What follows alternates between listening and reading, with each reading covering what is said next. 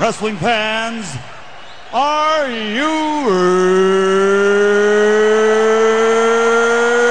ready? Yes, yes, yes, yes. For the thousands in attendance and the millions watching around the world, uh, let's get ready to rumble!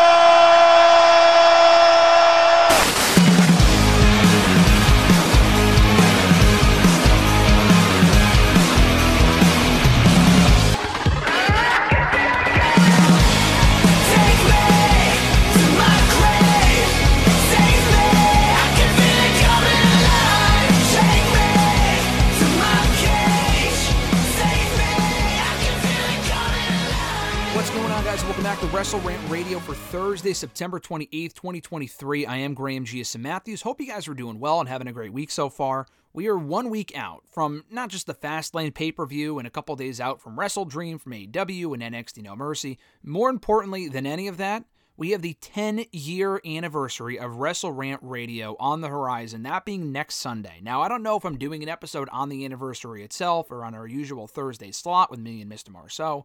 I'm not exactly sure, but just want to thank everyone for their continued support of the show in the last ten years. We've grown a lot. We've had a lot of great guests on, including today, one half of the W W E Women's Tag Team Champions, Chelsea Green, coming to WrestleRant Radio for the first time to talk about her reign, return to the company, her time away from the company, and a lot more. And then, of course, on the back end of that, our usual conversation, myself and Mister Marceau, breaking down the Jade Cargill news of her coming to W W E, Matt Riddle being released last week, the news of and, and rumors of Rock and Roman Reigns at WrestleMania forty. How does that affect the WrestleMania forty plans for Cody Rhodes?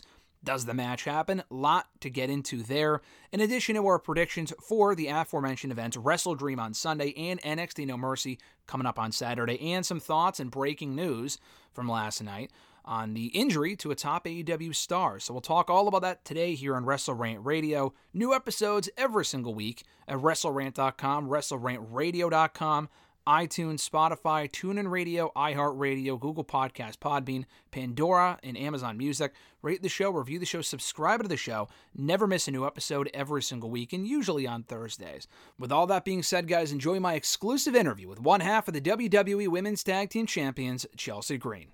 Graham G S. Matthews from Bleacher Report and Fansided here. We're talking with one half of the W W E Women's Tag Team Champions, Chelsea Green. Chelsea, how are you?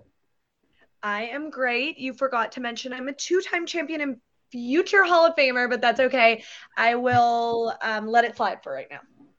Well, listen, you got your partner back on Monday, Raw. Piper is back. How's that working out between you guys so far? Obviously, like you said, two-time women's tag team champion with Sonya and now with Piper Niven. You were almost looking for a different partner on Monday. Piper wasn't too happy about that. So how's it been going between you guys so far?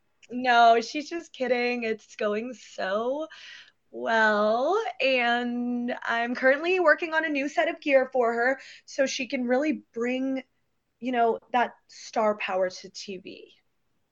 What's been like the dynamic compared to like you and Sonya were so close. We didn't see the team for very long, but you guys were very successful, obviously, in the short time you were together. Piper is a completely different dynamic of what we've seen so far. It's taken some time for her to kind of warm up to you, like you said, but what have been like the biggest similarities and differences so far from working with the two of them?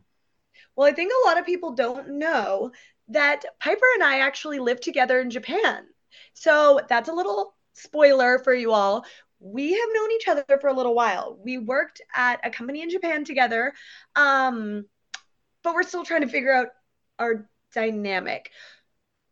Look, I can bring the charisma, honey. I can bring the talking. I can bring the attitude. I can bring the star power. I can bring the amazing gear. Piper is going to bring the muscle. And that is going to be key for this team, I think. I mean, whatever works, works. Like you guys said, I mean, you, you've been successful so far, two-time tag team champion. You haven't even been back in W W E for a full year yet, only coming back in January officially to T V in the Royal Rumble match itself.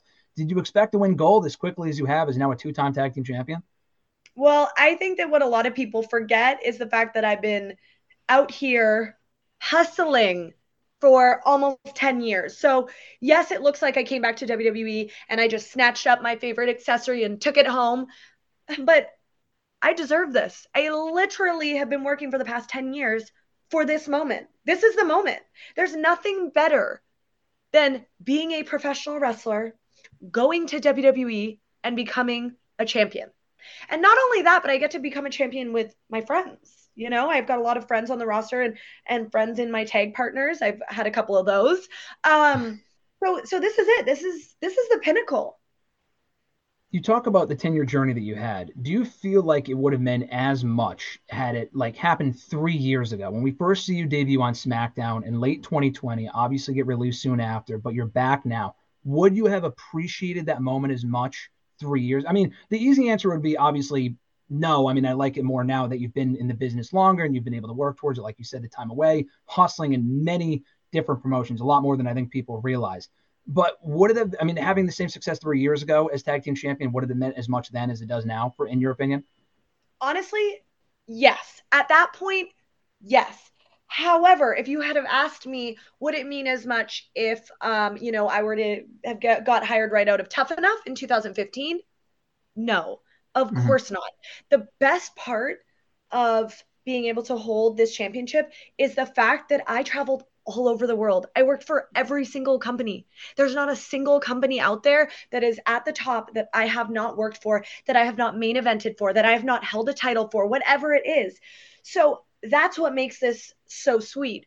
But I had done that in two thousand seventeen, or no, I should say two thousand eighteen as well. By two thousand eighteen, two thousand nineteen, I had done that. It is, of course, sweeter after being released, after coming up with an entire different game plan, after traveling the world again, making a name for myself again, asking for my job back and coming back and winning this. It makes it that much sweeter.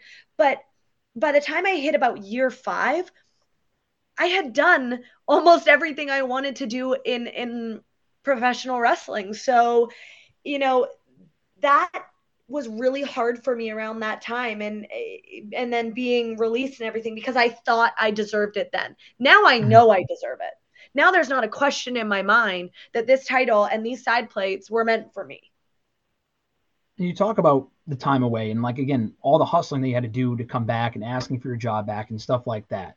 Was that, I know you've talked about it before, but, like, was it a goal to do everything? Like, you could have just done one or two different things. Like, you literally, like, literally worked for every single promotion, won gold everywhere. And you put out the list on Twitter before coming back of everything you did in, like, it's twenty twenty-three now. So, like, in twenty twenty-two alone, twenty twenty-one, after you got released, working with, like, Mickey James, for example, something that you wanted to do three years ago didn't materialize. It happened elsewhere. Like, I almost feel like not, again, I feel like the easy answer is to say blessing in disguise, obviously, but you were able to do everything that you wanted to do, sometimes outside of W W E and coming back. Was it a goal in doing all of that before coming back and feeling, all right, it's, uh, you know, business is finished outside of W W E. Now it's time to return. Yeah, it was a goal. And actually, uh, funny story, I, when my husband was released before me, told him he should do it. He didn't do it at the time. I ended up then getting released and doing it. I wrote a list of all the places that I had not been to yet. You know, I had, I had already done amazing things and traveled the world prior to going to N X T, but there were a couple things that I had missed on that list that I wasn't able to hit before getting hired. So then looking back at that, I wrote down a new list of, okay, where have I not been? Some of the countries I hadn't been to, some of the companies I hadn't been to. Now, how can I get to the top of those companies? And like I tell everyone, you do not get what you don't ask for. So I directly went to the head of those companies and I said, I want to work for you. I am not going to sign any contracts. I want to work for everyone else as well. And I hope that you can respect that. And guess what? I got it. They gave me exactly what I asked for. And I was able to bang out those companies that I hadn't previously worked for. Um, and now my resume is packed. Like, I became undeniable. And how could, how could W W E not take me back after that? I mean, on your resume, you have a Lucha Underground main event on there. I mean, how many people can say that? How many females can say that they've had, especially an intergender match, no less, as well? That is on there. That's how far, that's how far back we're going there. That's a deep cut. I mean, it's it's bucket list things that I have been able to do in my life. I I main evented the first all-female pay-per-view outside of Evolution. That I mean, it's yep. That's it. That's it. Like, for women in wrestling, for women in sports, these moments are everything to us. And and to to be worthy of those moments, that's what means the most to me. And in all these different places that you've gone, even prior to coming to W W E the first time and then being back in W W E, we've seen you a lot in singles competition. And outside of W W E, and again, you can correct me if I'm wrong if you had done this previously, the tag team stuff. Saw a little bit of an impact, obviously, you and Deonna, obviously very close friends. That must have come easily for you. Now doing the tag team stuff back in W W E. Did the runs elsewhere, specifically with Deonna, kind of help prepare you for what you're doing now in W W E? Or again, were you already doing a lot of that stuff elsewhere before even doing it with Deonna three years ago? Honestly, nothing can prepare you for W W E. Nothing. There's not a company in the world that I have worked for that fully prepared me for this moment. I will say my character work and working with a partner in a character way, developing promos and and cohesiveness between a partner. That helped me. You know, I was on the independent scenes at Shimmer with Britt Baker and Santana Garrett. And then I was at Impact with Deonna. So those, it, it, it helped, but there's nothing, there is nothing like the beast that is W W E. It is live television. It is go, go, go. You are being put with people you don't even know and thrown on, you know, live television in front of millions of people. The audience is, is, there's no audience like that in the world in professional wrestling. So nothing prepared me for this moment. And at the same time, everything prepared me for this moment. And all those little, all those little things I had along the way have led to this. But what really, what really helped me is being paired with Sonya. That's what helped me learn. I mean, everything I've learned in W W E so far about being a, a tag team. Were you guys as close friends in Tough Enough as you are now, or were you like acquaintances on the show? So we were friends in Tough Enough, but it's funny because we were actually, if you go back and watch, we were never on the show at the same time. Okay. We were friends through the audition process, which was tryouts. Um, and I continued to watch her after the show. And when I knew she got hired, and then I was told she was being called up, and I watched her debut, and I kind of, you know, sat at home watching her and cheering her on from the sidelines, but we didn't necessarily stay in constant communication. Um, I stayed in touch a little bit more with Mandy Rose, but mm-hmm. with, with Sonya, she was just on this crazy traje- trajectory that was really, really fun to watch. So I was supporting her from the sidelines. And then when we were paired together, we thought, this is never going to work. And we went out for the first time and we were like, I think this is going to work. I mean, I just feel like from an on-air standpoint, seeing the two characters, they just mesh so perfectly. I know you were doing the thing with Carmella as well before she got pregnant. Obviously, congrats to her. And now with Sonya as well, having great chemistry with the two of them. Two different characters, but having great chemistry in two different ways. And you said yourself, you were unfamiliar, or no, rather familiar with the character stuff before coming back to W W E, because you were doing a lot of different character stuff elsewhere, including in W W E, in N X T a few years ago. But what we've seen you from you this year specifically is so much different than anything else you've done differently. Uh, just talk about the process and the Chelsea Green of today and where it kind of comes from and, and creating this new character and doing something so different, or maybe, maybe not so different than what you've done previously. I think one thing that I learned throughout this process of playing all these different characters is that I realized I didn't actually love getting in the ring and beating people up or getting beat up. I loved getting in the ring and putting on the mask that is Chelsea Green, whatever that that may be in that day or in that era or mm-hmm. in that company. Um, I learned that. And after learning that and realizing that, which I kind of started to realize around two thousand eighteen when I was playing the Hot Mess, I, after realizing that, it was very eye-opening. So I I began taking acting classes. I began taking auditioning classes. I, I began really self-taping for movies and T V shows and things like that. And once I realized that that's what makes me special and that's what makes me me, it made everything so much easier. Now, if you say, okay, I want you to be yourself, but a turned up version, I'm building an entire character for myself, and I'm putting that character on the minute that I get dressed and the minute that I see a camera in front of me. Um, and I just, I love it. I mean, I think that's my favorite part. Some people love the flips. Some people love the mat wrestling and the grappling. And, you know, my former partner, Deonna Purrazzo, like she loves technical wrestling and things like that. I love character work, and that's what makes me unique. And that's what makes W W E, you know, that that's what makes them able to use me in a whole different light than they're able to use, say, someone like a, a flippy girl or like Bianca, an extremely strong girl. Like, we all have our things. And once you realize what your thing is, it makes life so much easier. Yeah. I mean, you talk about how you've been working on that since twenty eighteen and the progression of kind of the Chelsea Green that we have today.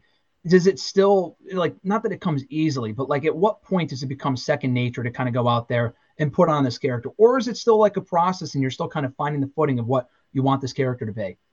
It's a little bit of everything, because I think with W W E, the storylines change so quickly, right? Mm-hmm. You know, someone gets injured, that storyline changes.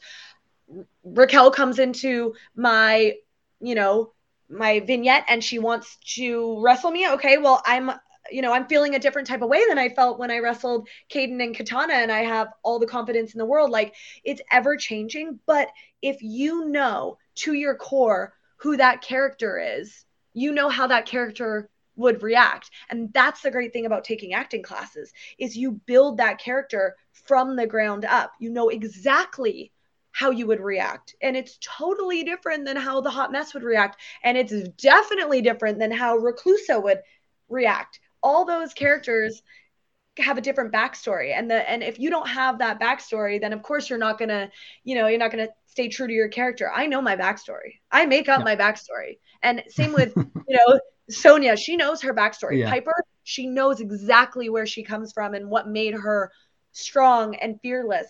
And um, mine, I just like to make up. It's not real. You know, it is not real at all. Not one part of the Chelsea Green that you see on W W E T V is real, except for the facial expressions.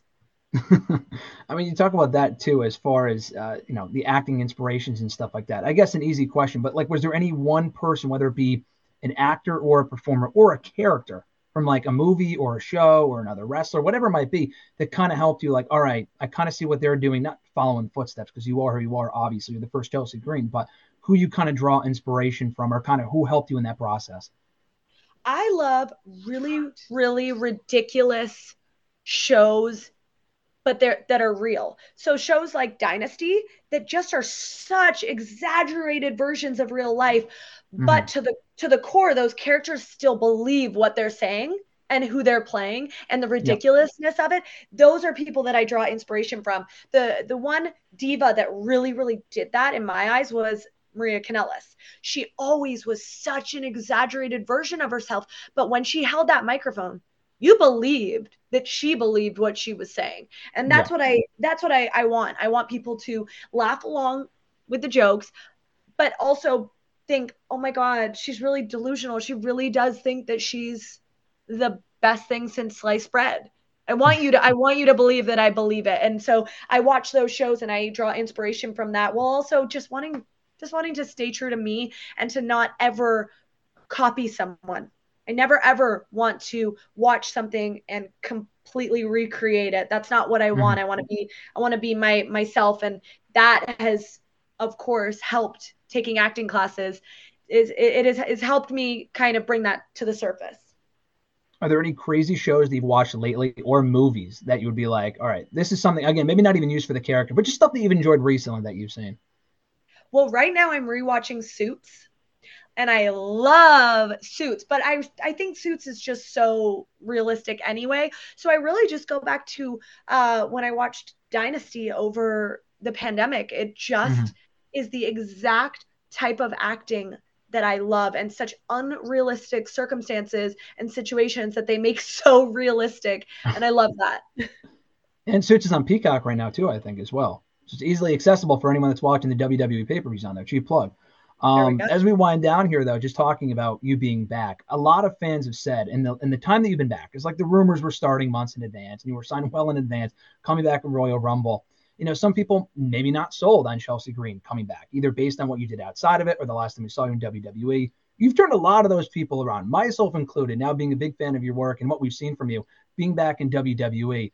When people say, of all the people that have been brought back to W W E during the Triple H era, so to speak, of this company, you being among the best that people say, and fans' perspectives, uh, one of the best rehires in Triple H's regime, what does that mean to you to hear that? Or does it not mean anything, I guess? No, I guess it means everything. It really does. Because at the end of the day, like, I'm I'm doing this for the fans. I'm doing this for the W W E universe, and and they are the people who are filling the stands. They're the people who are buying our merchandise. They're the people who are, are waiting outside of hotels and airports trying to get our signatures. If they don't, don't like me, if they don't want to watch me, if they don't think I'm entertaining, then I don't have a job. So it it really is everything for people to think that. Now, on the same token, you know, with everybody saying positive things, if you believe that hype, you have to believe the negative. So there has sure. to be you, you need to lay your head down at night and, and be able to turn that off. I don't believe mm-hmm. the hype, but I'm thankful. I am so thankful and grateful for the hype. And then on, on the same page, like, I mean, I, it's been ten years. I've, I've gained these fans through showing them for ten years who I am and, and what I can do. So, um, you know, hopefully I just continue to gain their love and their trust. And then when I win the twenty twenty-four Royal Rumble in Tampa, they're all going to be on my side and love me and buy all my merchandise. Last question for you, Chelsea. We hear every week on Run. She's been asked this before. With Samantha Irvin's announcing of your name, she has a couple different unique introductions for a few different people, yourself being one of them. Was that a you idea? Was that a Samantha idea, a W W E idea? Can you kind of take me through that a little bit? So that was completely a her idea. Now, I have taken her aside and worked with her a little bit. I'm I'm no vocalist, um, but we had to really nail it down and make it perfect, because a, a champion needs a perfect championship introduction and an entrance, um and I think that it makes my entire entrance. So it's a good thing that her and I are friends. It's going to stay that way so that I can forever get that introduction, because it's everything when I come out there. Well, we can hear it every single week uh, alongside Piper Niven. You guys are the W W E Women's Tag Team Champions. Chelsea, thanks so much for the time. Congrats on all the success and being back in W W E. I'm looking forward to seeing what you do going forward, maybe even winning the, the Women's Royal Rumble in Tampa, like you said, announced today, coming up in January. Thanks so much for the time, Chelsea. I appreciate it. Thank you. Put it out into the universe. Chelsea Green for twenty twenty-four Royal Rumble winner. It's got a nice ring to it. Thanks, Chelsea. Thank you. Big thanks to Chelsea for the time, her first time chatting, and she was awesome. So check out the full interview coming in article form soon to Fansided Daily D D T. And coming up now, my conversation with Mister Marceau. Brother, what's going on? Doing good. How are you? I'm doing well, Mister Marceau. We got a lot to talk about here today. Uh, not only do we have one, but rather two events coming up this weekend. We will talk about both. N X T No Mercy on Saturday. Yeah, Saturday. Saturday. A E W WrestleDream on Sunday. I always get them confused. Sometimes, usually the N X T shows are on Sundays, but the WrestleDream show's on Sunday. Fastlane is not until next week. We got a busy couple weeks here. We'll do predictions for both events coming up a little bit later on, and some an update, uh, some breaking news, kind of, on a major A E W star out injured indefinitely. We'll talk about that with the WrestleDream predictions a little bit later on. A few different things I want to bring up here. Not a lot to talk about here today, but two major stories, including one we did not get to last week because there was so much to discuss. But it was made official this week, Mister Marceau. Set in stone, made the headlines. Jade Cargill, first reported by E S P N, confirmed by W W E shortly thereafter, is officially not even W W E bound. That would imply that she's on their way there soon. She's already there. She was out the Performance Center on Tuesday. They showed pictures of her there, training, interviews, hitting the timelines on Tuesday afternoon with E S P N and The Ringer and all these other outlets. Um, Jade Cargill is not all elite. She's all W W E, I guess you could say. Um, the worst kept secret in the last two weeks, Fightful Select was the first one to report two weeks ago that she was likely headed out of A E W and probably headed to W W E, and that's exactly what happened. And uh, she had a lot of interesting comments regarding why she signed and her relationship with Cody, which is what I don't know if I've talked about it here before with you, but I've definitely alluded to it elsewhere and have at least been thinking about it, that maybe that could kind of uh, swing the pendulum the other way in terms of talent going from A E W to W W E, so on and so forth. We'll talk about it, but um, immediate reaction, Mister Marceau. Jade Cargill is officially in W W E. Your thoughts? I think it's a great signing. Um, I mean, I think she has all the capabilities of being a huge star. obviously in ring wise, she definitely does need some more work. I mean, just it's the truth and it is what it is. But I think with W W E, they can kind of get. I feel like they can hide the. I mean, I don't think regardless if she's in the P C for five years, I don't think she's ever going to be like an in ring classic. I just her build and just what she is, I just I never see that happening. But I think just like just getting the basics down would definitely help her. But I just think she is a star. They can present her with as a star, and I mean that's just like what W W E does, and like just take what you have, and if you have that star thing, they can kind of cover up the other like in things that don't really like not that doesn't matter, but I don't know. They're more worried about building a star than the actual in-ring like capability. So I think she she's literally built for W W E. Um, like you said, she. Notified or said that one of her reasons of going is because of Cody. I mean, like, kind of. I mean, she came in the A E W with like her first feud was against Cody. I mean, at that point, you just assume she's a Cody girl. I guess you want to go that way. Mm-hmm. Or she's with Cody, and her contract came up. They didn't renew her, and she came to W W E and said Cody was one of the reasons. So, I mean, it sounds like he's probably one of the reasons why she got into wrestling. So, I mean, it makes sense there. And I mean. She has that star capability, and I could see her, like, facing the top women in W W E. Just to put this conversation at bed, and we were joking about this word mere moments before we hit record here as far as being underutilized and people kind of bastardizing that term in the last week as far as the releases, which we'll get, you know, some more info on momentarily. We'll talk about it in some other releases since that, you know, since we last spoke last week. But underutilized was not the... you know, popular term with Jade Cargill this week, but I did see that a few different times, and everyone has an opinion, and everyone has is going to have a different opinion, so I get it, you're gonna you're bound to see this sort of stuff. But just to put this shit to bed, Jade Cargill was not underutilized in A E W. This was not an A E W issue. Um, I think some people... I, I don't think from her comments she was saying that she was underutilized, or that they could have done more, or that she could have done more, because I think one of the outlets asked her, like, what do you regret about not doing in that other company? And she mentioned, I wish I could have worked with the main girls, the top talent, and gone for the main championship. I don't think she meant, I wish I was doing that earlier. And if she was saying that, if she was implying that, she was never going to be going for the main women's championship sooner than she did. I tried to make this clear on Twitter yesterday, but the point being that with Jade, she was T B S champion for a year plus, the longest reign they've ever had in the company's history, a year and four months. Um, she probably would have lost the championship, to be fair, last year, if Chris Statlander was still around. She probably would have lost it to her a year ago, but Statlander got hurt. They didn't want to deviate from that plan, so they kept the belt on Jade for another, like, eight months. And yeah, I got stagnant there towards the end because they didn't really have any real competition for her. She beat everyone else. She wasn't just facing jobbers. I mean, let's be honest here. She was facing people on the roster.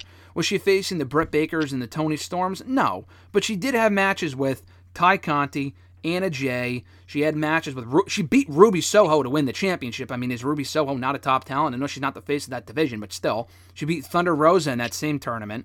Uh, she worked with a lot of notable names on that roster. Again, not the biggest of names in A E W, but she worked with Nyla Rose.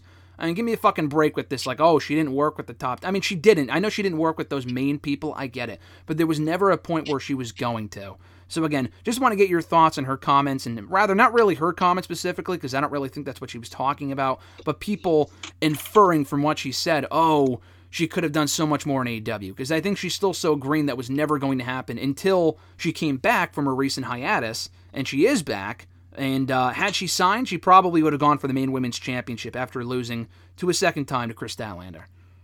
Yeah, I don't think, she, like you said, I don't think underutilized is the right word. I, I mean, if you wanted to use anything, maybe like pigeonholed, like she was kind of like in her own division. Like it was the women, other women, and there was like the Jade division. Like she never faced like those other women because she was always in that T B S title picture. Like you said, she held the belt for so long that she never really got to wrestle like the other women. But you think she was underutilized? I mean, she was pushed. She was like the most dominant woman in the company. I don't know how you could. I think under, like I said, underutilized is not the right word. Like I said, I feel like she could have like. Maybe branch out a little bit, like I said, and face the other women. But I don't think she underutilized is the wrong word with her. I think she had a great run. I just think she had her own division, and then there was the other division. So I feel like maybe that's the only thing you could possibly say about like maybe doing differently. Like she even said, like facing other women. But I would never characterize it as underutilized. Yeah, no, it's interesting because she talked about her other reasons for coming to W W E, and she made it kind of known, listen, this is the stage, this is where you go to succeed. Not really burying A E W, but I mean, she's not wrong. W W E is the bigger company, and when you feel like you've all you've done all that you can in this certain company, then you make the jump. Did she did she do all that she could do in A E W? No, she could have stuck around for another three to five years and become even more of a face of that women's division. I mean, it's funny, I watch Rampage now on like the D V R and shit. Two of the faces on that poster, front and center, are Jade Cargill and C M Punk. And they're not, within a month, both are gone. And they don't have many talent departures in A E W, specifically people that are top names. Those are two of them, and they lost two of their biggest names on the man, on the men and uh, female side, on the men and women's side. And they're both gone, for different reasons, obviously. Um, but listen, she probably thought, listen, my stock will never be higher. And I'm sure we talked about this last week. But I don't blame her for making the jump. She was probably going to make the jump at some point anyway. But she realized now, I don't want to be locked down for another year, two years, three years, whatever it might be. My stock is high right now. I'm coming off a massive undefeated streak, a long title run. If I stick around, I might just become another person in this division, or just a, you know, because a lot of the women in A E W are just kind of there. They're over to an extent, but they're just kind of there. She probably did not want that happening to her and thought, listen, I can go to W W E right now, expedite the process, and I can get my training over there. So I asked you this last week as far as whether she goes to N X T first or goes straight to the main roster. There's been reports in the past week they're coming up with main roster creative for her. I don't really have a dog in the fight. I don't really have a preference. I mean, she can go to either one, and I would be content. But do you think it would be fine if she goes to Raw or SmackDown first and kind of gets on the job training like she did in A E W? Because like it's not like in A E W she was at the Nightmare Factory for six months. She also did not have much training and jumped immediately onto T V, which might not have been the best idea, and it might not be the best idea for her to go right to Raw or SmackDown. But do you think it would be... It, it, you said she's not completely seasoned yet, which I agree with. But do you think she can kind of deal with getting that on-the-job training on the main roster as opposed to going to N X T first? Yeah, I think so. I think if she goes to the main roster, like she'll be working, obviously, I assume, house shows and stuff like that. So she'll definitely get more training than she was getting in A E W. I mean, she worked maybe once a week, if that. Um, so, I mean, I think just getting her on the show would be the first start. And then from there, like you said, I think she just – I think she could go right to the main roster. I mean, obviously going to N X T – I just, I don't know, for what, especially with, like, how they built her coming into the company, I just don't see her going into N X T. Like, we, I think she'll just go to the P C. They, like you said, reports are saying that she's getting, they're working on her booking for the main roster. So, I mean, maybe do some house shows at N X T, maybe, just right before she debuts. But besides that, I, I think she should, she can just do on-the-job training on the main roster. Yeah, I think she'll be fine. Listen, her matches were not terrible in A E W. She could use more training, use more seasoning, use more experience, but she could probably get that on the main roster as long as she's not thrust into the main title picture. But listen, I also stand by what I said a couple weeks ago. She could easily walk in to the Women's Rumble and win the whole fucking thing in a couple months. It's very possible. She had a lot of buzz around her signing, though. I mentioned this on Twitter, but I can't remember the last time when someone... I mean, listen, I know Cody Rhodes coming back, and that got a lot of buzz from the company, and rightfully so, because, again, he was one of the executives in the other company, and that was a big deal.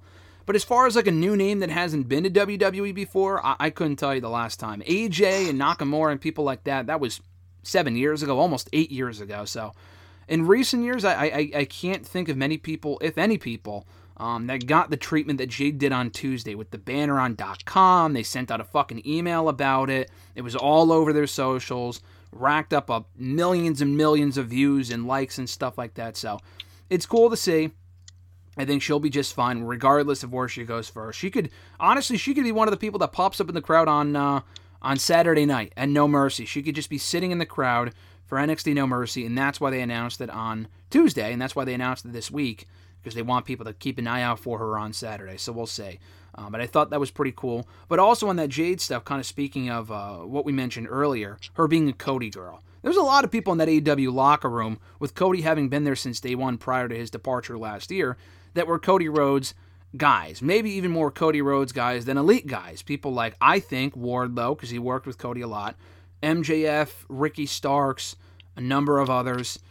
M J F may not be going anywhere. He might already be locked up. We don't know. I know he talks about the war, the bidding war of twenty twenty-four. I mean, I think it'd be dumb to have already signed a deal through the year or through the next five years, because I would think that he would want to get a bigger deal by negotiating with W W E or whatever.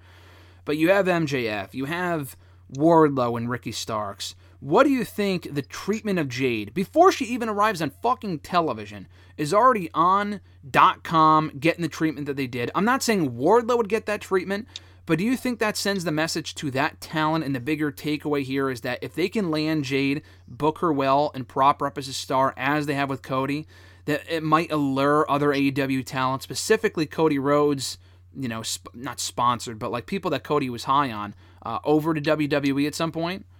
Easily. I mean, if they... I just feel like, especially if you're like an M J F, I feel like you get the exact same treatment, and it would be big. Like I said, Wardlow, I don't know, Ricky Starks... probably wouldn't be the exact same, but like I said, if they brought them in, they saw success. I mean, I, I don't know why it would detract you from going. Like Wardlow, like you said, he's I don't even know where he is. I mean, he's not. I don't think he's hurt. I just don't think he has anything for him right now.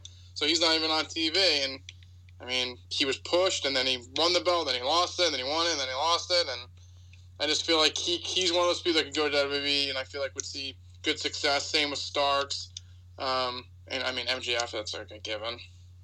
Yeah, no, M J F would obviously be a given, because there has not been many people since the whole A E W, W W E, not war started, but since they've kind of been existing simultaneously, which has been almost exactly five years now, that we've had many people go from A E W to W W E. There have been a few people that people probably don't know or remember, but like Blair Davenport, for example, was Bea Priestley in A E W. She was signed to A E W. She got let go during the pandemic, and she's been in N X T for a few years now, but she was technically the first person to jump ship over to W W E. And we also have Brian Pillman Junior right now. They're not giving him the same treatment. He's not fucking Jade Cargill. I get it.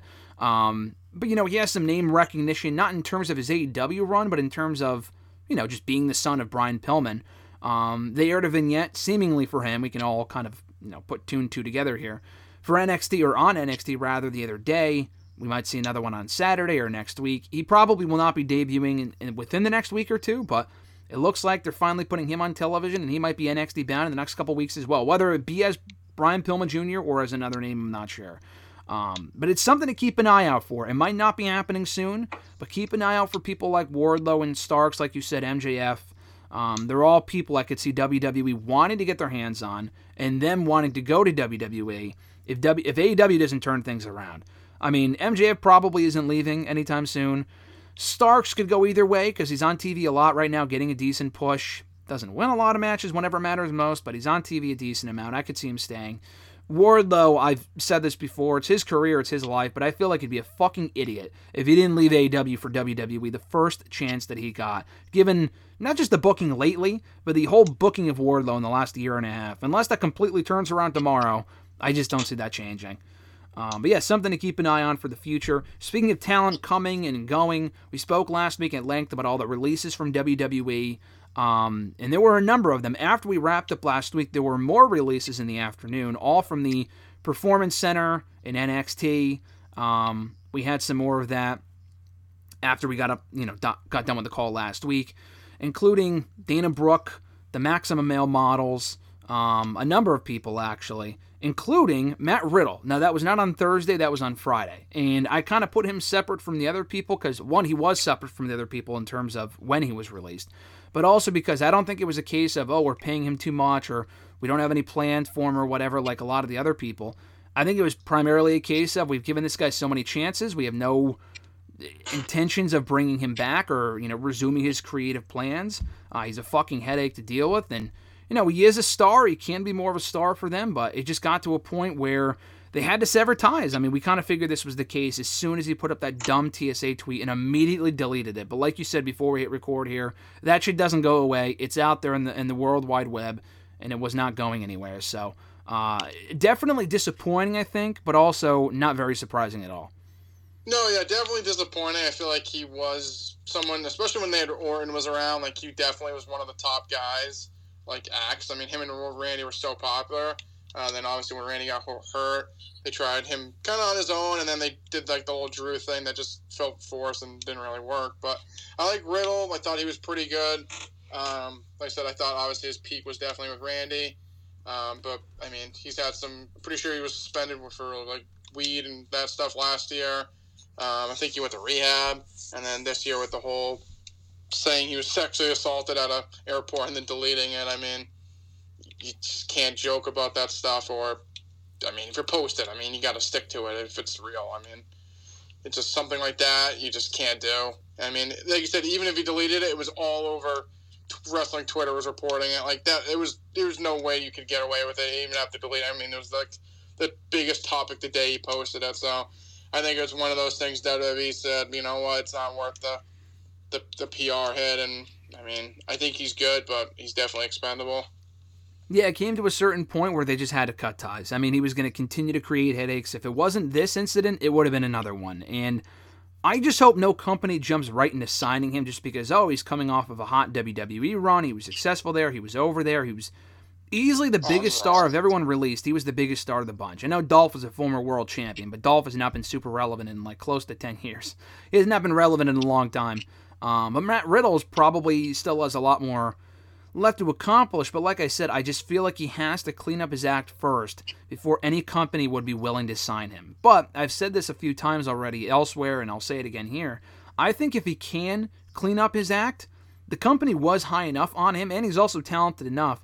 I think of everyone that got released, and this might not be much of a stretch to say, that I could see him coming back before anyone else. I could see Dolph coming back for like a Rumble return, you know, maybe as an agent or something. Not that he's fifty years old, but I just, if you were to bring back Dolph for another run, I guess it would be like Shelton Benjamin two point oh, where he's just there to lose to people. It's like, what's what's really different here? Um, if he wasn't really being booked this past time. But with Matt Riddle, I could see him coming back in the next couple of years if he cleans up his shit, gets right back in the gets back on the right track, and W W E brings him back for a second chance. And I also just think, listen, if they brought back Marty fucking Jannetty twenty times, I can't see why they wouldn't bring back Matt Riddle. Uh, I know it's a different time, but, you know, again, assuming he can kind of get out of his own way. Yeah, I agree. I think out of everyone released, I feel like, depending on what he does, I think he probably had the best chance. It makes Randy Orton's return all the more interesting, right? I mean, uh, we didn't really talk about this last week either, but he was spotted at the Performance Center last week, and you're not going to be spotted. And that was, a, there, there's video of it, so it's not a, a rumor that was confirmed. Um, not that he'll be back tomorrow, but he could be back in the next couple months. I mean, being at the P C is definitely not um, a bad sign, and usually when they're at the P C, that means they're closer to the return than, you know, than a few months. So it might be even mere weeks, we don't know. Um, your thoughts on the potential comeback of Randy Orton, and now that Riddle is gone, what do we see Orton do upon his return?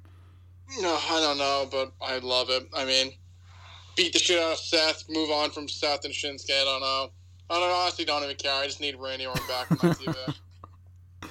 I just want to hear the opening chords of the music again, which I never thought I would say because he's been around for so long, but he's he's also been out for so long where absence makes the heart grow fonder, and he was doing great work before he got hurt anyway.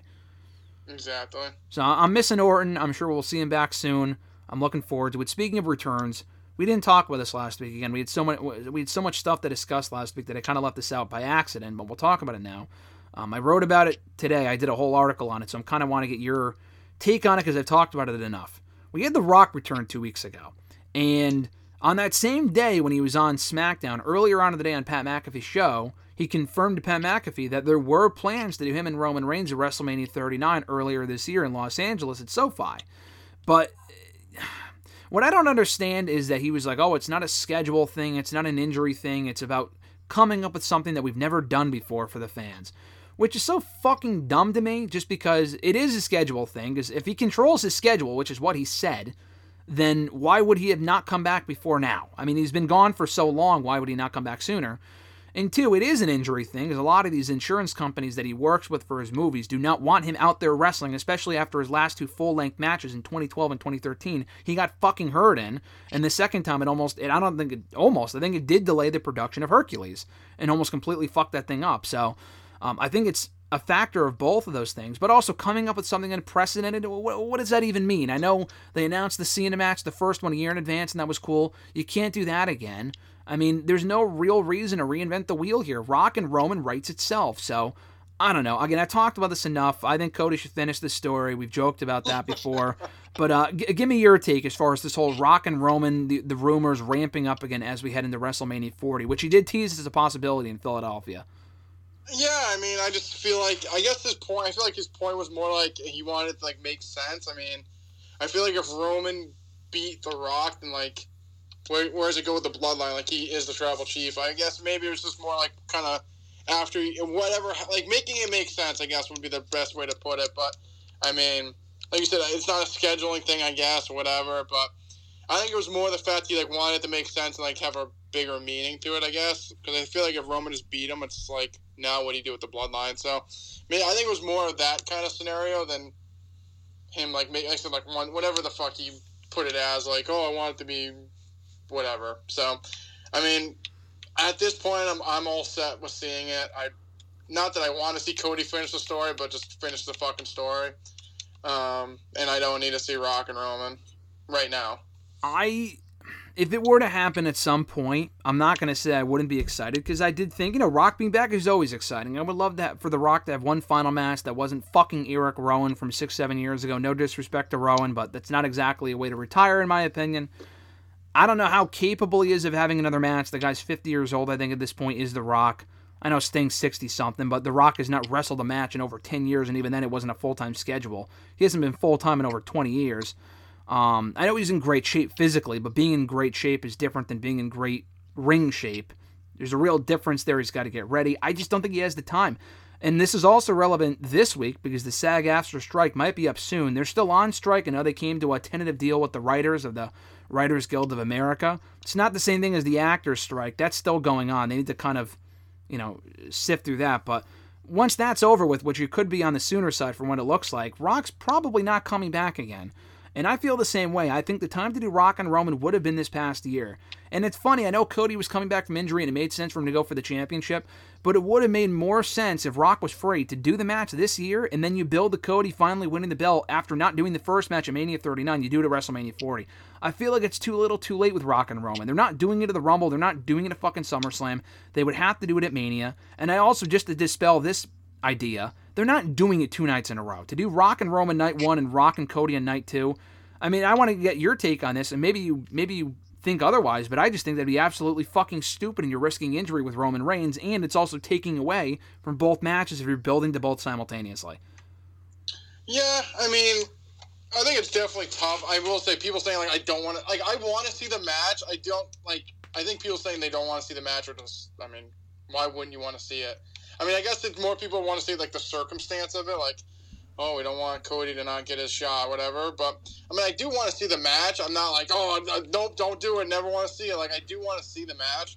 I just think, per, per, my, per my point, it's like people don't want to see it now because they want to see Cody win. But, I mean, I think if it wasn't over the belt, like, definitely, because I do want to, I mean, I definitely want to see the match.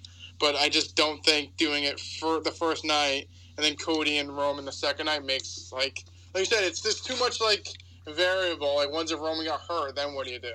I just, I mean, I guess maybe just suck it up and we get it, but eh, I just feel like if you're going to do it, just do Cody and, and Roman at this point.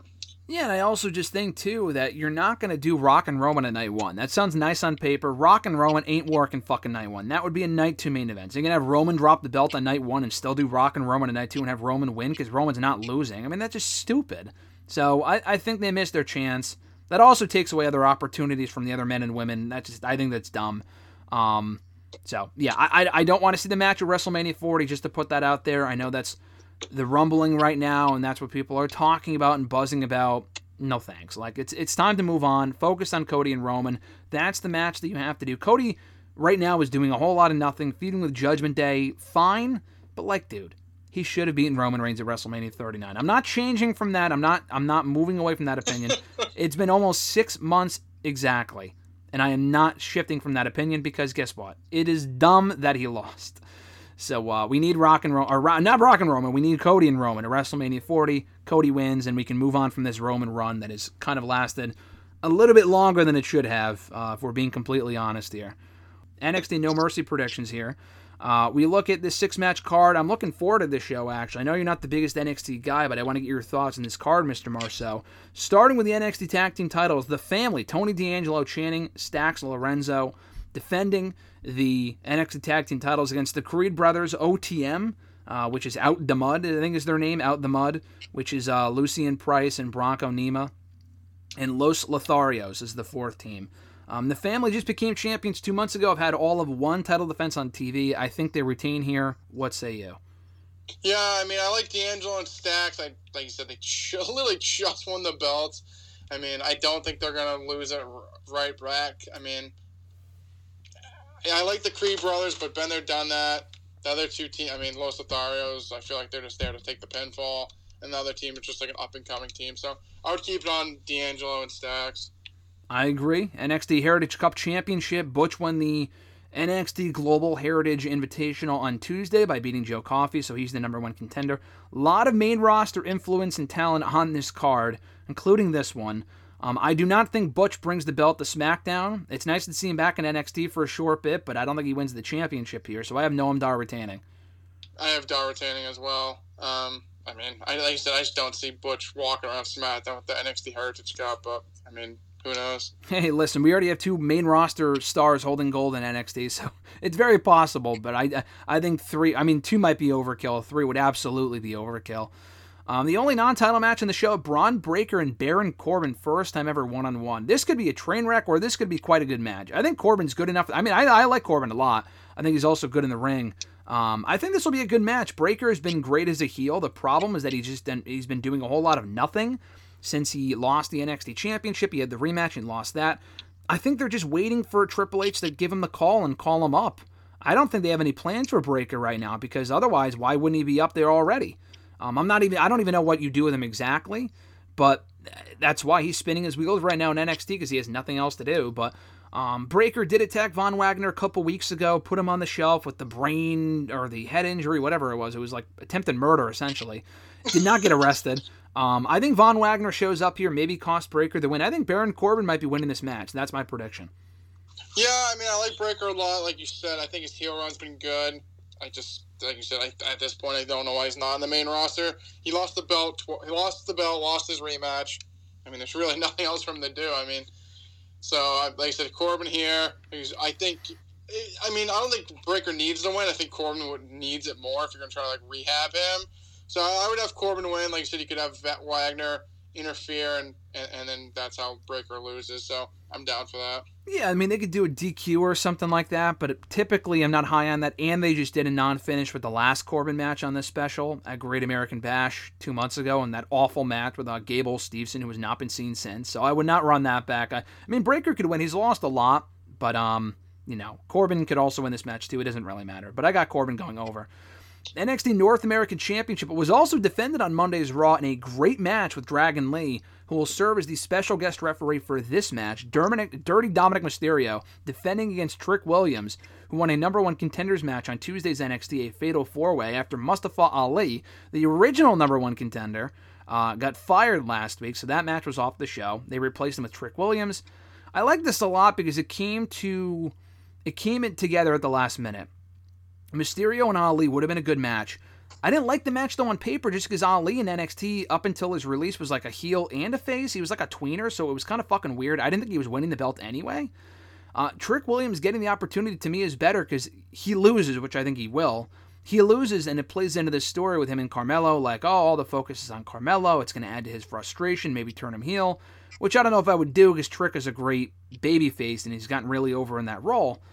Um, I think uh, Dominic wins here. I don't know how that works with Dragon Lee being the special guest ref, but I do think Dominic retains. What do you think? Yeah, I think Dominic retains here. Um, I mean, I like Trek. I just don't think he's going to win. Um, like I said, I, I feel like him losing can kind of keep the him and Carmelo's like little thing going, and I don't know. I just don't see Dominic losing to him right now. I mean, I would rather have Dragon Lee win the belt from him. So Dragon Lee lost on Monday. I don't want Trek to beat Dominic. I was going to say, so they had that match on Monday, which I know you were also a big fan of. They had a match in N X T about a month ago that Dominic also won. Um, I don't think Dragon Lee would be in this match unless he was going to beat Dominic for that championship at some point. If he wants to give Dominic his comeuppance, I mean, he lost clean on Monday. It's not like Dominic cheated, which was the first, which was weird. Um, I think Dragon Lee will take that championship. I just don't know when. Yeah, I agree. I mean, I think you could have other people. I mean, I feel like Dragon Lee needs more wins. I mean, he lost yeah. the Heritage Cup when we went to... Uh, oh, the Battleground show, right? Yeah. Battleground show. I was gonna say, what the hell was the name of that show? Battleground. Like, I feel like he when he's when the bright lights have been bright, he's lost every time. So, I mean, he is getting like good treatment. I feel like they are booking him well. B- besides him not winning the big one, so I think he needs to win it soon, or people are just gonna be like, this guy's a, just a loser. You think that match on Monday kind of showcased what these two can do? Dominic showing that he can go, and Dragon Lee showing that what he can bring to the main roster at some point. yeah, I thought it was a great match. Definitely probably my favorite match on Raw, and I felt like the crowd ate it up, and mm-hmm. I thought they had a really good match. So, I mean, I, I kudos to both guys. I, I wouldn't be upset if they held the uh, rubber match on the main roster at some point, whether it be on Raw or maybe even, honestly, it could be Fastlane, dude. They could do the rematch at Fastlane and have Dragon Lee win the championship there, and uh, people might eat it up. So, I don't know. We'll see. N X T Women's Championship defended in an Extreme Rules match, a rematch from a couple of weeks ago. Becky Lynch, the defending champion, against Tiffany Stratton. Um, you know, Becky retaining might seem like the, the clear-cut outcome here. She's brought in ratings for N X T. She's got new N X T merch. I think it'd be too quickly to, I think it'd be too, you know, premature to have her lose the championship here, right back to Tiffany. I could certainly see that being the case, and I wouldn't be overly upset. I would probably expand or... You know, uh, you know, keep the Becky Lynch experiment going for a little bit longer. Tiffany's been great lately, though. That Becky match was awesome. Um, I do think Becky retains here, though, and holds on to the belt for holds on to the belt for a little bit longer. What do you think? Yeah, I think Becky retains. I mean, even on Raw, she said if Tegan won, she wanted her to challenge for next. I mean, so I think it makes sense for her to retain here. Gives Tegan a chance. Uh, next, so I think it's Becky wins, lol. Yeah, no, I'm liking the Tegan Nox renewed push, as you probably know. I'm a big Tegan Nox fan, so I'm looking forward to seeing uh, that match next Monday if it does end up being Becky Lynch and not Tegan Nox. Main event, Ilya Dragunov challenging for the N X T Championship against Carmelo Hayes. Again, they had this rematch, or this is the rematch from Great American Bash two months ago. Awesome match, one of the best matches of the year. They're running it back on this show. I'm going to throw it to you first, Mister Marceau. Who do you think goes over as the N X T champion and walks out with the title? You know, I get to get these ones first. um, well, this is a tough one. I, I feel like I don't want Dragunov to lose again, but then it's like, does Hayes lose? I feel like I'm gonna go with Dragunov. I don't love that chant. I don't love it, but I'm gonna go with Dragunov. I feel like he can be that guy, and I feel like losing again, it's just kind of what do you do with him next? He's not going for the North American belt. I just don't know what you do with him next, and I feel like he's not going to the main roster. So I feel like you have Dragunov win here, maybe something with Trick and Carmelo, and then you continue that. So I, I, I got Dragunov winning. Yeah, I think Dragunov wins. Trick Williams can factor into the finish. I don't know if it's an accident or if he does it on purpose. That Carmelo Hayes, Trick Williams either program or heel turn, whatever it might be, is coming on the sooner side. They've done a great job building that up and teasing that as a story for a long time now. So I'm looking forward to seeing that kind of implode and where they go with that. But I'm looking forward to the show overall. No Mercy, it looks like a great show on Saturday, and uh, not the only show this weekend. We'll get to that in a moment. Uh, but they did announce on Dynamite last night, as we get into the A E W WrestleDream predictions on Sunday, Adam Cole not only injured last week at Grand Slam when he not took a Canadian Destroyer, didn't jump off the rope, didn't jump through the ropes, no, he jumped off the stage. He jumped off the ramp onto the ground and broke his ankle in three different places. Destroyed the ligaments or whatever. I mean, it's it's pretty bad. Britt Baker posted a picture of it last night. Um, this is like worst case scenario for Cole.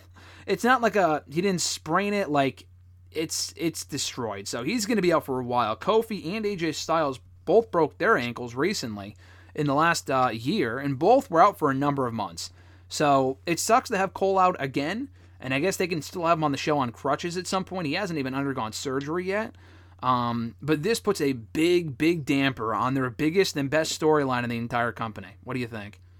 No, yeah, definitely. I, I mean, I think the circumstances alone, like you said, is what kind of like they do all these crazy stuff, and he, I mean, it's definitely not the easiest thing to do, running off a ramp and jumping. I mean, he is a little bit older. I mean, if you look it up, men in their thirties, better chance of a leg injury, and that's what happened. I mean, sucks. Like you said, broken ankle. That does not sound good. I saw the pictures. Did not look good. But the momentum for this angle, I guess we'll see where it goes from here. But definitely a premature, hopefully not ending. But, I mean, it was the best thing going. And seemingly Cole will be out. I mean, he's going to have to get surgery. It's not like he's going to be on T V the next day. So I just it definitely sucks. Like you said, I feel like they had so much momentum. And, I mean, seemingly it'll be slowed down. It's not like he's gone forever. But, I mean, definitely sucks. I think him and M J F were one of the better parts of the show, and he won't be wrestling anytime soon, so we'll see what happens there. Um, but definitely sucks, especially like the circumstance of kind of just like doing something that seems so minute to compare to what they normally do, just jumping off the ramp, and his ankles just went. Yeah, no, that just happens in wrestling sometimes, where just the dumbest thing can get you hurt, so um, it is a bummer. Do you think they keep the belt in M J F until Cole comes back, which, again, might not be for a long time, just to drag the story out, because it kind of looked like Cole and M J F would have a rematch at some point. I mean, listen, it's better now than before Wrestle or All In or something like that. Not R- Wrestle Dreams this weekend, but if this happened a month ago before All In, they would have been fucked. So it's, I mean, it shouldn't have happened at all. But if it's going to happen at any time, better, you know, better now than a month ago. But still, um, do you think they keep the belt in M J F until he comes back, which might not be until, you know, the second quarter of next year? It's going to be a long time. Yeah, I would take the belt off M J F. I mean, theoretically, you don't know if he's re-signing in twenty-four, so, I mean, I think you have him lose here. I mean, it's not bad for a babyface to lose two on one. I would just have him lose here. Well, yeah, so that's the Ring of Honor tag titles. Do you think M J F holds on to the World Championship, I mean? Oh, no, I think you draw. I mean, like I said, seemingly if he's not, if his contract's up, I don't know how. I would assume you'd get it off him sooner rather than later, I would say, right? Is that person Jay White, you think? It's possible. I mean, I like Jay White a lot. I feel like he hasn't done a ton to more in it, but I like Jay White a lot, and I think he'd be a, a suitable person to take it off him. I mean, I wish they did a little bit more with him. Yeah. I mean, he's kind of just been, like, in four-ways, and he was all over Collision when Punk was there, and, like, that they were doing that, like, kind of four-way, four-way. But I like White a lot. I think he could use a little bit more, like, propping up, but I think he's the perfect person to take it off him as of now. Yeah, they teased that on Wednesday. Was not the direction I thought they were going in, and uh, I'm fine if they have that be where M J F loses it, which may not have been the original plan, but now that Cole's hurt, they might have to shift plans and take the belt off of M J F soon. It's not like he just won the championship. He's been champion for almost exactly one year now. He's been champion for one year by November, so I, I don't know if they can stretch this out into... I mean, if he re-signs, he re-signs, but... It's just more a matter of the fact that they really give M J F a year and a half long reign as champion. He is the best thing on the show, but it might get old after a while, especially if Cole's not around every week. Um, but you kind of give your prediction there. M J F is defending the Ring of Honor World Tag Team titles against the Righteous on Sunday. Do you think he loses the championship here? Um, and you said yes. I think they might. I think they might keep it on him for a little bit longer. It might be too soon to take it off of him. But then again, it makes the Righteous look weak if they lose a handicap match. You think M J F loses here? They haven't pinned the world champion? I think he can. Like I said, it's a two-on-one baby face. Tries his best, and just I feel like you could take it off him. And the well, then again, that being said, do you think they have the Righteous do it, or do you think M J F kind of fights on his own for at least a couple more matches, and then before finally losing it to the Kingdom, which I feel like is more likely? I mean, it's possible. Like I said, maybe the Kingdom help him in a sense, like the Roger Kingdom help him, and he retains there, and then they eventually take the belts off him. I, I mean, it's possible. I mean, I think it'd look, make the Righteous look weak as fuck if they lost M J F on themselves, but um, it's possible. Yeah. Uh, speaking of tag titles, we have a number one contenders fatal four-way tag team match with the Young Bucks, the Guns, the Lucha Bros, and Orange Cassidy and Hook, who are now a team. Uh, Hook's had so many different partners, you would think he would have learned his lesson after Jack Perry, but I guess not. Um... Orange Cassidy's coming off the year-long reign, and now he's right back to doing tag team stuff. I don't fucking get it. Uh, this should be a fun match, though. It really doesn't matter who wins. It's said in the advertising that the winners get a title shot at any time, so does that mean like a Money in the Bank cash-in type shit? Like, I don't know what that means exactly. It could be right after F T R's match later on in the show. Um, we've already seen F T R and the Guns, F T R and the Lucha Bros. We've seen a lot of... Cassidy and Hulk, I don't care about. I feel like this is the Bucks match to win, and they're going to run back F T R and the Bucks again after they had some dissension at All Out a couple weeks ago. What do you think? Again? Oh, jeez. I, I was do, not yeah. going to pick them. Um, fuck. Um, honestly, first I forgot who was the champions, and then you said F T R. I just, I don't, I honestly don't want to see them in the Bucks again, so I hope it's not the Bucks. Fuck. Um, I was gonna go with Kathy and Hook. Honestly, I feel yeah. Like I mean, freshest. They're the only team they haven't beaten. They're the yeah. freshest one. I mean, I not that I totally want to see that, but I mean, like I said, they faced the Lucha Bros a thousand times. They faced the Young Bucks a handful of times. Don't even know who the other team was. Oh, the Guns. They faced them plenty of times.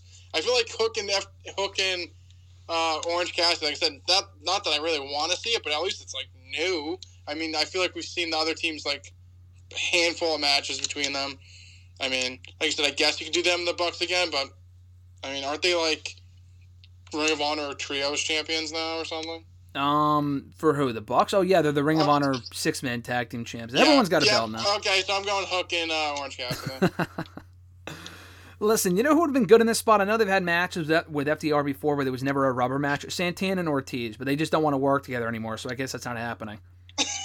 Like, come yeah, on. I saw. Get the fuck over. I know they're feuding now or something. They're teasing a storyline. I'm intrigued by that. But what's, I like Santana, and listen, I think he's good, and he had a debut match at Grand Slam last week, and he won. What's the ceiling there? I think that's pretty silly. Like, get get over it, work together, and start teaming again. No, yeah. I mean, I thought they were a good team. They were one of those teams that, like, never really got a run, and you're like, when are they going to get a run? And then... I feel like they keep kept getting hurt, and then now they like hate each other. So it's stupid. Especially now, the funny thing is that they weren't getting many opportunities earlier because they had so many teams. They have almost no teams now, or at least any fresh teams, and then they broke up. It's like, now if there's any point where you might get the tag titles, it would be now, and you guys fucking broke up. It's stupid. Uh, Ricky Starks, I told you earlier, if he can't beat Wheeler Yuta here, he might as well pack it up. I mean, the guy lost to Bryan Danielson twice. He lost to C M Punk. He needs a win here. I think he will win. Uh, no real suspense or unpredictability surrounding this outcome, I think. I think Wheeler, or not Wheeler, fucking Ricky Starks went there. No, no, no, no, no, I, I messed up. Ricky Starks all day. Like God. I said, if he loses here, he might as well call Cody tomorrow. Yeah. that, that's Zoe Starks' brother, Ricky Starks! Yeah. Um, I'll get her over. Yeah, right. Uh, yeah, no, Ricky's got to win here. T B S Championship, the only women's match on the show as of now. Chris Statlander defending against Julie Hart. Listen, the story here is this, is that Julie Hart has not lost a match, believe it or not, since she lost to Statlander a year and a half ago. You would never fucking know because Julie Hart never wrestles on T V. They've given her three wins between Rampage, Collision, and Dynamite in the past because they really want to build her up last minute. Like, where was this push months ago? But anyway, um, I don't think Statlander loses here to Julie Hart. Julie Hart was actually impressive last night against Willow, but I don't think she... takes the title here. What do you think? Yeah, I mean, I mean, I like Julia Hart. I think she still has a lot of work to go.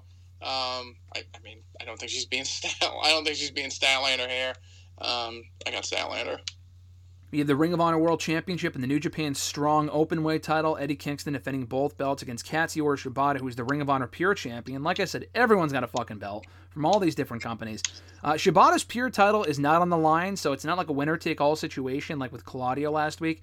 Pretty obvious, Eddie Kingston's becoming, or not becoming, he, he's retaining the title. He's already become champion.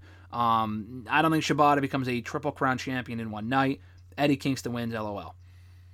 Yeah, I mean, Eddie just won the belt last week. I don't think they're going to take it off him immediately. Yeah, I don't think so. He just teamed with Shibata earlier this month at All Out, so it should be a good match, though they've got history. Um, A E W World Tag Team titles, F T R versus Aussie Open on the exact one-year anniversary of their last matchup in Japan. Um, F T R have been champions for a while now. They could lose here. I don't think Aussie Open's the mat- the team to do it. Listen, Aussie Open could become champions. Hook and Orange Cassidy become the number one contenders. That's your program. I don't. I, like I said earlier, I don't think they're done with the Bucks and F D R. Uh, like it or not, I think that's the direction they're going in, so I think F D R retain here. What do you think? I mean, didn't Aussie Open just lose to Jericho and Guevara like two don't weeks ago? Don't remind me. Don't remind me. And they I lost to M J F and uh, Cole, Cole at All In. The word, yeah, the, F T R. F T R. Dude, so the M J F and Adam Cole thing was fine because, you know, it was they, they became champions, and the Adam Cole injury was whatever, it happens. The Guevara Jericho thing. They broke up two weeks later. Why the fuck did they have them beat Aussie Open if they were just going to put Aussie Open in a tag team title match? That makes no sense. That's a, such a W W E thing to do. I have no idea. That's what I'm saying. They're not oh. gonna, they're not going to win it. They just lost to Guevara and Jericho, who were like a makeshift team broke up a week later. That's dumb. The match should be good, though. Um, Hangman Adam Page and Swerve Strickland had their contract signing on Wednesday night. Uh, first time ever here in A E W. I'm glad Swerve's getting a singles push. Uh, you know, P- Page has been here before. I'm glad he's getting a renewed singles push too. But Swerve, he's one I'm really happy about because he was at All In with Sting and Darby Allin. Uh, he's been getting a lot more T V time since the summer. He's great. They'll be in Seattle, which is where Strickland is from. I don't think he wins though. I think Page wins. They can have Strickland win and extend the feud. I'd actually be more in favor of it. I'm more in favor of that. I think. I think Page wins and they might just move on. Uh, what are you thinking here? Uh, I was gonna say Swerve wins. Um, I mean that's fine. I'm going Swerve wins. I feel like he needs it more. Like Hangman, not he's a made man, but to their audience, he's a made man. Um, I, I feel like Strickland needs like a breakout win to finally like get to the next level. I, I, I like Swerve a lot. I mean, I think he's easily been the biggest thing that they got from W W E that wasn't like a homegrown star. I mean, I feel like what they've done with Swerve has been good. I just do think he needs like a signature win. I mean, yeah.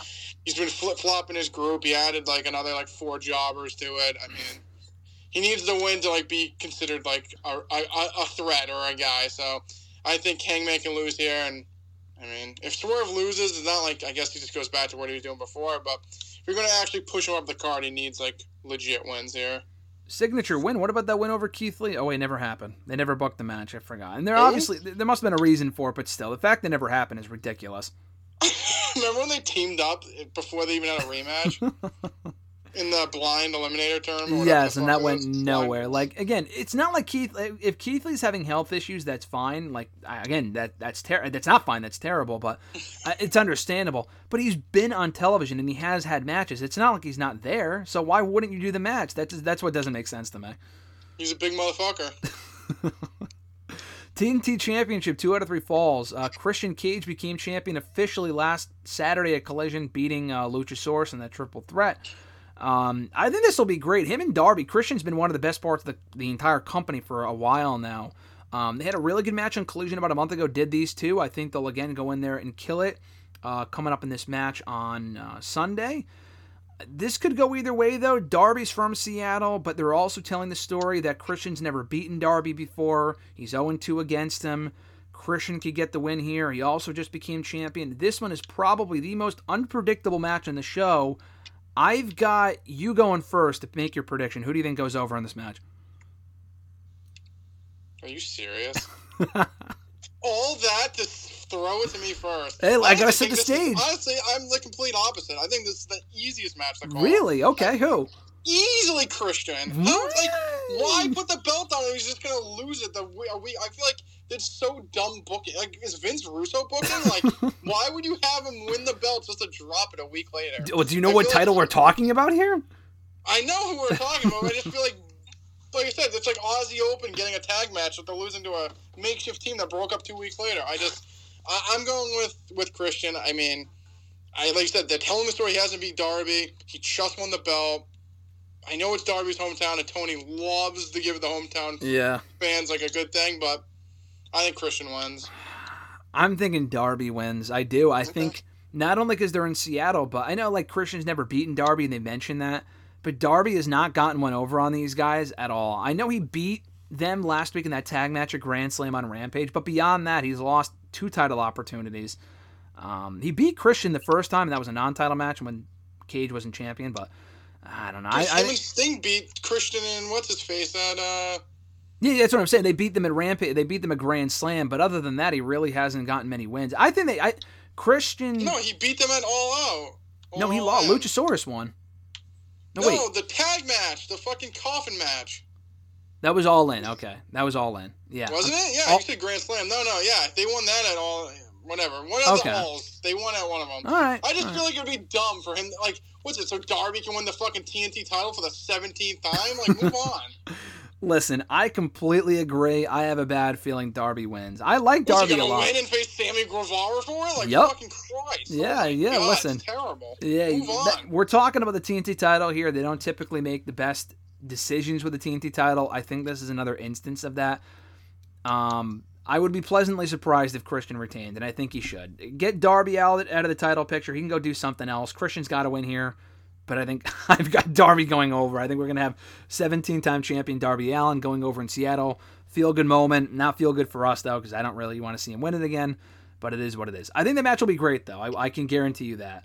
Um, last two matches, Kenny Omega, Chris Jericho, Kota Ibushi against the Don Callis family, Will Ospreay, Sammy Guevara, and um, Konosuke Takeshita. This one could also go either way, I think, because both, like, Omega lost to Takeshita. But Jericho just beat Guevara. I think the Don Cal- I mean, listen, if you really want to establish them as a credible faction, this Don Callis family shit, they have to win this match. If they lose, including Ospreay, who is just better than anyone else in this match, I think, I think the Don Callis family has to win. Do you think there's any chance that Jericho turns on them and joins the Don Callis family? No, I don't think so. Okay. Why, why would you think that? Why would he join them to then not join them? Because they're going to beat him. Like, This whole storyline has made no fucking sense since the beginning. He joins the Donkows family, but they were going to turn on him because they thought he was going to say no, but he said yes. Then him and Sammy got together, and now Sammy's not with him. Like, it's just, this whole storyline makes no fucking sense to begin with. No, it doesn't. And now it's like they're intertwining Jericho and Guevara, and then it's been about Takeshka and Callis and Omega, and then now it's fucking, I don't know. I honestly don't care. I feel it's like going so many different directions. It makes no fucking sense. So, I mean, like, would Sammy have turned on Jericho if he won? Like, because he lost? I don't know. It just doesn't make any sense, you ask me. I feel like there's so many turns. Makes no sense. Give me the baby faces. I got Don Callis' family winning. I mean, it it could go either way. It doesn't really matter. I think the match will be you good, though. You know what I'm saying, though? Like, it doesn't make any no, sense. No, it makes like, no sense. I, I Like, would Guevara turn on Jericho if he won? Like, no. So, like, I don't get it. Like, so, because he lost, kicked him in the nuts, he joined Don Callis? Like, yeah, because he said he was being overshadowed. I That makes sense to me. What doesn't make sense is Jericho saying that he would join, and then he realized, oh, you were going to turn on me, so now I don't want to join. But then it makes Jericho look like an idiot because he looks like a pussy for not jo- like. Then why did you join in the first place, or why would you exactly. want to have joined? I don't know. He looks like an idiot. So, but I think I think the heels go over. Um, either team could win. It doesn't really matter. There's nothing on the line. But I am looking forward to the match, though. I think this should be a really good match. Main event, I think. Uh, nothing on the line, but Bryan Danielson from Seattle. It was the first match they announced for the show, I think. Uh, Bryan Danielson against Zack Sabre Junior First time ever dream match for the A E W audience. And, it, it, you know, it's, uh, dream match is thrown around loosely a lot. But, um, you know, it, it, it should be a really good match. I think Danielson wins, though. I think, you know, um, he's been winning a lot lately. He beat Starks twice. He beat Okada. I don't think he loses to Zack Sabre Junior Um, I guess they'll save this for the end. There's nothing else. They have no world title match on this show. So I think Bryan Danielson wins, right? Bryan wins, L O L. I mean... I don't know why he'd go. He wouldn't win here. Um, mm-hmm. I mean, Zack Sabre Junior's been in a couple times. Would really shock me if Bryan lost. I just don't know why he would lose. Um, I got I got Bryan. I think it's kind of a slam dunk. Yeah, it's he's from the area, so it makes sense why they, this would go on last. But again, there's nothing really at stake. And Zack Sabre Junior, as great as he is, is not Okada and he's not Tanahashi. So it just it, the last time we saw him, he was in a four-way getting beat for the international title. So he's not been on the show since. Maybe he's been. I think he's been on Ring of Honor T V, but who gives a shit about that? Um, he has not been built up at all on A E W T V. So I don't know. It's just a weird match to do because it feels like a mid-card attraction. It does not feel like a main event of a pay-per-view. Maybe something happens. I, I don't know, but I I think Danielson wins either way. But that's WrestleDream on Sunday, Mister Marceau. I'm looking forward to the show as I am No Mercy on Saturday. We'll talk about both shows coming up here on WrestleRant Radio next week for the grand ten-year anniversary week. Uh, the show celebrates ten years uh, next Sunday. Probably do the show for Saturday or for, for the usual Thursday, but I'll, I'll figure it out. Um, but yeah, ten years of the show, Mister Marceau. Great time as always chatting with you. New episodes every single week. WrestleRant dot com, WrestleRant Radio dot com, iTunes, Stitcher, Spotify, TuneIn Radio, iHeartRadio, Google Podcasts, Podbean, Amazon Music, Pandora. Rate the show, review the show, subscribe to the show. Never miss new episodes every single week. Uh, enjoy the weekend, Mister Marceau. I'll catch up with you next week. See you later. Adios, brother.